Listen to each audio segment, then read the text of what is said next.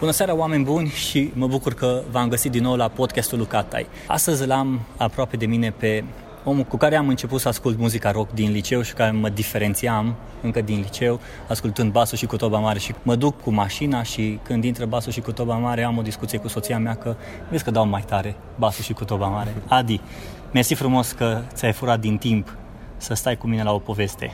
A, mersi, cu drag, nicio problemă. Ce cauți la Cluj? S-a făcut o chestie foarte faină, se numește Single Malt Society, este o platformă online, este un loc în care vrem să strângem comunitatea pasionaților de single malt din România. Am văzut că tu ești super pasionat. N-am multe pasiuni în viață, dar alea care sunt, sunt foarte adânci, ca să spun așa. Ce alte pasiuni mai ai? Muzica și în ultimii treisprezece ani creșterea copiilor. Oh. Cam pe aici... Să rezumă viața mea. Nu, nu ajunge unul mai mare ca altul, unul pe primul loc, altul pe al doilea loc. Nu, trebuie să fii suficient de smart să-ți programezi uh, timpul uh, atât de bine încât să ai timp să le faci pe toate. Și dacă faci lucrul ăsta, poți să faci mult mai multe decât ți-ai imagina. Acum vreau să vorbim puțin pe partea de marketing, pentru că în ultima vreme am văzut un uh, brand personal pe al tău scos mai în evidență. Și după cum știm, trupele mai de mult aveau un brand de trupă și după aia ușor, ușor s-a făcut un switch pe brand personal. De exemplu, avem pe Taylor Swift, care cu brandul ei personal a reușit să schimbe politica Apple. Cred că știi toată povestea cu politica știu, Apple. Da, da. Da, da. Și acum, ce am observat la tine e că ușor, ușor și cu Vocea României și cu astea, Adi Despot este tot mai mult în față, mai ales pe online. Vreau să-mi povestești puțin pe partea asta de online. Cum te confrunți? Am văzut că ești pe Facebook, prezent, live și așa mai departe. Pe Instagram am văzut că ai pus ceva douăzeci și șapte de fotografii și ultima poză ai pus acum o săptămână. Ceea ce mi-a plăcut la un interviu pe care voi l-ați discutat, erai și cu Cezar, audiența voastră tot timpul se schimbă și e fain că oarecum rămâne la fel. Adică rămân tinerii, vin alți tineri și... cu tinerii ăștia mai crește și cam aceeași audiență, același, aceeași vârstă de audiență o aveți. Te folosești de online cumva ca să intri cumva în uh, inima lor? Ca să revin la uh, introducerea ta, uite, de exemplu, Basul și cu toba mare este o melodie făcută de noi în nouăsprezece nouăzeci și nouă, este melodia cu care am promovat albumul Fenomenal, cel mai vândut album al nostru, peste un milion de copii, după un milion de copii l-am pierdut numărul, nu mai știm ce s-a întâmplat. Basul și cu toba mare este o melodie care în continuare place oamenilor și place inclusiv copiilor, copiilor mici de trei ani, patru ani, cinci ani. Am uh, prieteni sau oameni obișnuiți care vin pe stradă la mine și spun, man, Basul și cu toba mare, filmul este nebunit după melodie. Și zic, I know, adică știu că asta se întâmplă la mulți copii, nu știu de ce, nu știu exact de ce place melodia asta. Dacă aș ști de ce place, probabil că am fi încercat să s-o reproducem la, la infinit, știi? Dar nu știu ce e în melodia asta, că este așa fain, dar este foarte faină. Și este o melodie care în continuare este cârligul nostru pentru oameni, aduce oamenii aproape de noi. Și prin intermediul ei oamenii descoperă discografia Vița de Vie. Acum, asta este unul dintre răspunsuri. Așa cred că reușim să, să păstrăm publicul tânăr alături de noi. Noi am avut tot timpul o, o percepție diferită față de majoritatea artiștilor din România. Noi suntem un caz particular pentru că noi suntem o gașcă de cinci oameni care și-au propus în nouăsprezece nouăzeci și șapte să cânte muzică rock și să facă lucrul ăsta până la capăt. Nu ne-a fost deloc ușor. E aproape un gest de masochism, sau era un gest mm. de masochism să, să cânti rock în România, pentru că în același timp trebuia să-ți întreții și familia sau chiria, trebuia să și mănânci și rock-ul nu era o industrie care reușea să producă suficient de mulți bani. Dar este o alegere pe care am făcut-o noi cu noi, mm-hmm. ne-am uitat față în față și am zis, ăsta vrem să fie atât ceea ce facem cât și modul nostru de viață. Este un mod al nostru de viață, suntem niște oameni cu un standard de viață destul de scăzut, să zic așa, dacă e să-l compari cu ce înseamnă un standard de viață, adică mașini luxoase, vile, apartamente și alte lucruri. Deci n-ai mașini luxoase? Nu am, dar nici nu-mi trebuie, nici nu simt nevoia, știi? Toată atenția noastră se îndreaptă către muzică și către posibilitatea de a face muzică și de a ne exprima în fața unui public. Am descoperit făcând meseria asta că bucuriile în viață, bucuriile importante, nu sunt cele de ordin material, de ordin financiar, ci sunt de ordin uman, știi? Mm-hmm. Un om care vine după concert la noi și ne strânge mâna și spune, man, a fost foarte tare în seara mm-hmm. asta, mi-a plăcut foarte tare, iar ultima melodie pe care a scos-o m-am regăsit în versurile mm-hmm. alea și parcă îmi descrie mie viața. Chestia asta este, este fabuloasă. Revenind la online, online-ul este în continuare un teren virgin. Online-ul reprezintă... Pentru tine sau? Nu, pentru noi toți. S-a schimbat paradigma. Okay. S-a schimbat paradigma cu totul. Dacă înainte de epoca online era musai să fii la radio pentru a reuși sau la televizor, mm-hmm. în media convențională, în ziare și așa mai departe, online-ul a, a făcut posibile lansări de trupe doar în online, din online s-au ridicat și, și au ocupat piața. Online-ul a făcut posibilă comunicarea cu grupul de fani instantanee, mm-hmm. a înlăturat grupuri întregi de intermediari care mai mult rău făceau industriei mm-hmm. muzicale. În momentul de față, dacă eu vreau să mă adresez comunității mele, scriu un mesaj pe Facebook și mesajul ajunge direct la ei, mm-hmm. sau, sau le dau un mail la subscriberilor mm-hmm. noștri și ei află exact informația pe care eu vreau să o afle, netrunchiată de intermediari. Mm-hmm. Pentru că presa tot timpul, presa îi place să înflorească, să prezinte lucrurile mai fascinant. Dintr-un interviu ei scot două, trei cuvinte și pun un titlu acolo, nu o să vă vină să credeți ce tragedie s-a întâmplat. Tragedia fiind că, nu știu, mi s-a rupt un șiret la venci sau... whatever. Noi trăim practic o a doua renaștere. Online-ul este un teritoriu în continuare care nu este un drum bătătorit, în sensul că online-ul nu este un teritoriu în care poți aplica clișee. Bine, dar asta pentru că tot timpul online-ul se schimbă, adică online-ul de astăzi nu mai e online-ul de mâine. Exact. Degeaba tu încerci pentru cineva care vine acum, nu o să zici, uite, eu am făcut asta și funcționează. Da, hai să o aplicăm pe alte. Nu funcționează, e context produse. Diferit. Da, exact. De asta zic că este foarte interesant online-ul. Am avut mari, eu, eu nu sunt un om, sau nu eram un om foarte comunicativ.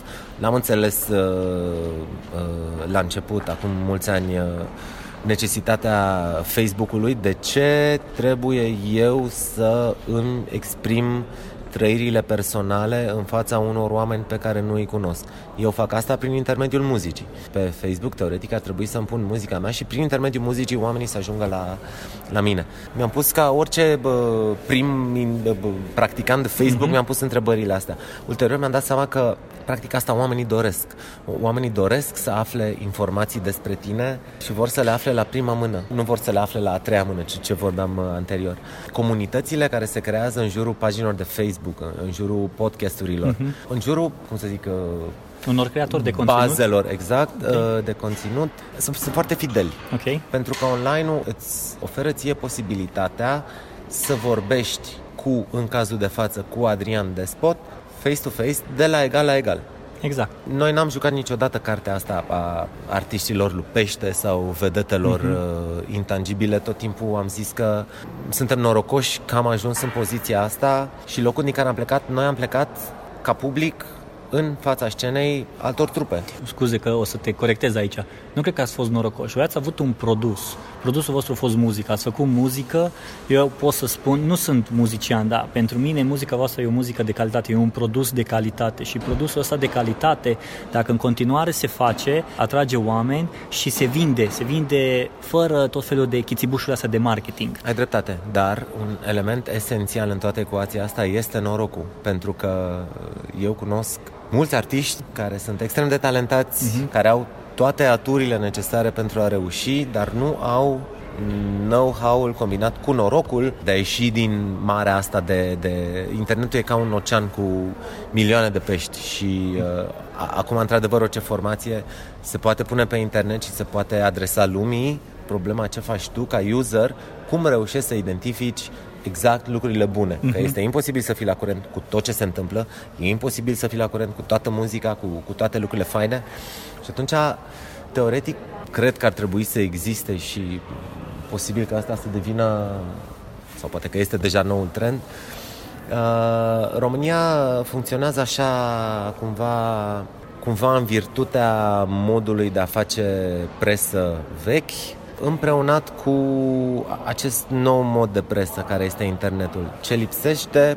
Ne lipsesc niște, niște valori clare care să ghideze puțin acest mare ocean care este internetul. Adică din informația asta aproape infinită ar trebui să existe niște piloni în care noi să avem încredere și care nici măcar să ghideze. Ei să spună doar atât: păi, mie îmi place chestia asta, am ascultat lucrul ăsta, am văzut piesa aia de teatru și a fost foarte faină, ba, am văzut un film foarte tare, uite, ăsta e. Și atunci, încet, încet, gusturile să fie formatori de opinii. Mm-hmm. Avem nevoie de niște formatori de opinii, dar avem nevoie de niște formatori de opinie credibili. Ok. Este... Crezi că astăzi avem câțiva, ceva formatori de opinii în România? Avem cu siguranță mulți formatori de opinie în România. România, nu știu câți dintre ei sunt credibili, pentru că în momentul în care printre zece postări faine găsesc o postare în același ton verbal despre niște cartofi chipsuri cu gust de mici pe care i-a încercat uh-huh. respectivul și zice, bă, sunt foarte faini, vă sfătuiesc uh-huh. să-i cumpărați. În momentul ăla îmi dau seama că respectivul formator de opinie, pentru el, acel instrument, blogul sau site-ul sau ce este, este doar un, uh, un mijloc de a face bani și mm-hmm. nimic altceva. Uh, în momentul ăla, el pierde credibilitatea mea. Uite, eu personal te văd pe tine ca un formator de opinie în zona asta de muzică. Crezi că o să folosești online-ul? Adică, de ce zic asta? Am citit câteva interviuri și muzica pe care, despre care tu ai vorbit acolo m-am pus și am ascultat și m-am făcut fan. Nu pot să zic că m-am făcut fan, că asta mea, acum ar fi să mă întreb, bun, și care trupă? Și o să rămân mască. Da, nu, înțeleg ce spui, da. Da, dar tu crezi că o să te folosești de partea de online, fie Facebook, fie Instagram, fie orice ar fi, oarecum să poți să îndrumi pe artiști sau să îndrumi generația fanii care te urmează, să zici, uite, muzica asta e o muzică pe care eu ascult și vă recomand să o ascultați și voi în momentul cutare. Chestia asta fac, o, o fac. Eu nu, în primul rând, eu nu vreau să-mi asum rolul de educator. E ceva mult prea mare și nici nu pot duce chestia asta pe umeri și nici nu mi-o doresc. Ar însemna să am o părere mult prea bună despre mine încât să mă erigez eu într-un formator de opinie, știi? Eu pot doar să spun că am găsit niște lucruri faine și să le arăt. De cel mai multe ori când postez melodii pe pagina mea de Facebook, am grijă să nu le postez cu videoclip, pentru că imaginea fură întotdeauna ochiul de la muzică, iar eu vreau ca oamenii să asculte melodia, pentru că aia m-a atras pe mine mm-hmm. și atunci caut variantele doar lyrics version sau mm-hmm. uh, altceva, pur și simplu melodia postată cu uh, imagine mm-hmm. coperta mm-hmm. albumului. Sunt un om uh, vertical și sunt un om foarte onest. Sunt un om trecut prin foarte multe și am ajuns la concluzia că viața este mult prea scurtă să, să jucăm alte roluri. Okay. Dumnezeu ne-a dat corpul ăsta și mintea asta și ar trebui să ne folosim de ele pentru a ne bucura de viață așa cum suntem noi și nu pentru a impersona uh, alte, alte lucruri. Băiatul deștept, băiatul frumos, băiatul inteligent, băiatul șmecher, băiatul uh, cool și așa mai departe. I don't give a fuck, pe bune. Adică nu mă interesează dacă am câteva kilograme în plus, nu mă interesează dacă oamenii nu mă văd ca fiind cool sau... Eu știu cine sunt, mm-hmm. uh, mă cunosc, uh, îmi place ce văd seara în oglindă când mă mm-hmm. uit acolo și în momentul în care faci pace cu tine și te cunoști pe tine și tu ești sigur de tine, de ce ești, ce reprezinți pe pământul ăsta, în momentul ăla nu-ți mai este teamă de absolut nimic de ce faci. Nu mai trebuie să pretinzi că ești nicicum altcumva decât ești tu pur și simplu, așa cum te-a făcut Dumnezeu. Vezi că self-awareness-ul ăsta de care tu ziceai acum lipsește astăzi în România. Nu, este Ent... foarte complicată, pentru că... Tu despre ce vorbești aici este self-awareness. Adică nu cred că mulți au cumva chestia asta de cine sunt eu, ăsta sunt eu, îți convine sau nu îți convine, ok, am chestiile nașpa, încerc să mă fac mai ok, dar nu vreau să, cum să spun, nu vreau să fiu genul ăla care să mă ascund după, a, eu nu sunt așa, a, dacă am câteva kilograme în plus, trebuie să mă lupt, să... Sunt, uh, astea sunt niște lucruri care vin uh, natural, probabil odată și cu vârsta și cu experiențele prin care ai trecut. Sunt niște lucruri care sună foarte fain, așa, în teorie. Uh-huh. Ele pleacă de la premisa că fiecare om, de fapt, în viața asta nu-și dorește decât să fie ascultat. Okay. Să fie ascultat de altcineva și să fie înțeles. În momentul în care primești lucrul ăsta, devii așa împăcat cumva cu lumea și oricât ți s-ar spune, încearcă să fii mai bun, încearcă să faci lucruri bune că ți se vor întoarce. Sună așa Paulo Coelho, like, știi? Gândește pozitiv și universul o să, bă, și o să prinzi autobusul. Lucreze da. Cu, exact, știi? Sună funny, aproape funny, dar uh, îți spun că astea sunt încercate pe, pe propria mea piele. Exact ca atunci când uh, părinții îmi spuneau când sunt mic, ieși afară, pune o haină pe tine că e frig. Mm-hmm. Și mă uitam la maică mea, aoleu, aia mă, așa să-mi pun haina pe mine, puneți căciula pe cap. Ieșeam din casă cu căciula pe cap și cum ieșeam din casă îmi scoteam căciula, știi? O băgai în buzunar. Exact, ziceam, ce naiba îmi tot spune asta? Și eu n-am minte, eu nu știu. Ei, mm-hmm. am ajuns la rândul meu să fiu părinte și m-am surprins pe mine spunându-i lui Fimiu exact același mm-hmm. lucru, știi? Și eu trecând prin toată experiența asta de copil căruia i s-a pus căciula în cap, am ajuns un părinte care încearcă să pună căciula în cap copilului și realizez că în viață, oricât de mult ți s-ar spune, fă aia că e bine, ai încredere în mine că ce spun eu e bine, până nu trăiești tu pe pielea ta experiențele și treci prin lucrurile alea și ajungi singur la concluziile astea, nu ai cum să te schimbi, știi, să, să evoluezi. Asta e, dacă vrei, așa cu ghilimele de rigoare, blestemul nostru. Trebuie să trecem prin toate experiențele în viață și din ele să tragem pildă. Nu putem să tragem pildă din experiențele altora. Un lucru ce apreciez la tine e că știi să-ți împarți viața personală cu viața profesională, să zic așa. Și asta apreciez în tot, timp, tot timpul la oamenii care sunt persoane publice. Orice, ok, ești o persoană publică și știi să-ți împarți. Te-ai lovit de multe ori de chestia asta că oamenii își cereau mai mult decât din, mai mult din viața privată, viața personală. Da, și asta, wow. e altă, asta e un alt lucru foarte important în viață, să înveți să spui nu. A fost o mare eliberare pentru mine ziua în care am putut să spun nu uh-huh. și să nu mă simt vinovat că am uh-huh. refuzat pe cineva. E, e o eliberare să poți să spui nu. Poți să vii să faci nu știu ce, să la la la, măi, nu. Știi, și nu, ăsta este un nu simplu, nu este un nu cu justificări. Nu, nu, nu pot să vin, aș veni, dar nu pot să vin pentru că știi că am niște treabă foarte important. Nu, răspunsul e foarte simplu, nu, asta nu pot. Și după ce o spui este, wow, nu vine să cred că am spus, mamă, cât de bine mă simt, știi? Și a fost atât de simplu, pentru că motivul pentru care refuzul ăsta simplu nu se dă este că noi ne facem foarte multe procese de conștiință, aolo, dar dacă refuz pe ăsta, ori să se supere pe mine, mine ce da. o să zică de mine, ce să... I don't care, eu vreau să fac lucrul ăsta, nu. Atunci trebuie să spun simplu, nu. Și este nu, și este mm-hmm. eliberator nu ăsta. Și paradoxul este că nici măcar persoana care ți-a cerut in the first place lucrul ăsta, el nu se zice, ah, ok.